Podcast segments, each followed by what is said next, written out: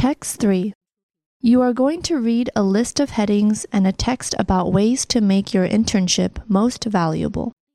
Choose a heading from the list A to G that best fits the meaning of each numbered part of the text one to five.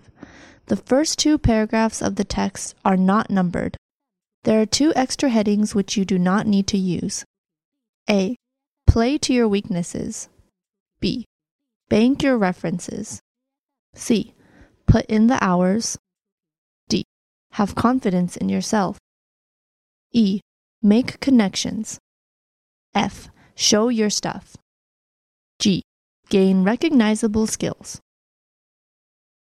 If you are a high school student, in college, or are a recent graduate, one of the most profitable things you can do to explore your career options, gain some ground floor experience, and build your resume is an internship. Often internships are offered as tryouts by employers, and they become ramps to full-time employment once you graduate and enter the workforce.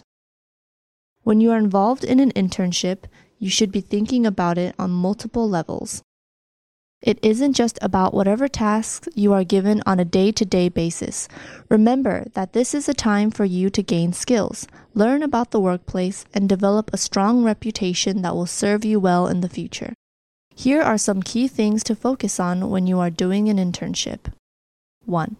If your company or organization doesn't give you a business card, get one made up yourself and include your address and contact information.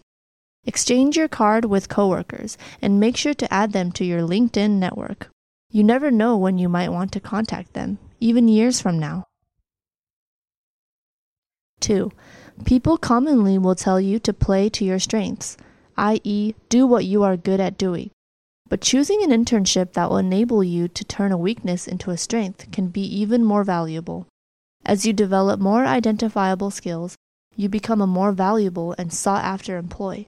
Moreover, as you learn about more things, you'll have a greater understanding of what you really may want to specialize in later. three. Even if you aren't paid, treat the internship as seriously as if you were making a six-figure income from it. Develop a reputation for never being late to work or to a meeting, arriving before your boss, and don't leave until the tasks you are working on are completed. When you develop a strong work ethic at the beginning of your career, it will serve you well later. four. Those around you know that you are just starting out, and when you demonstrate your worthiness, they'll likely be more than happy to recommend you to future potential employers. Don't wait until your internship is about to end to ask your immediate supervisor and other key people with whom you have interacted to write a recommendation for you on LinkedIn.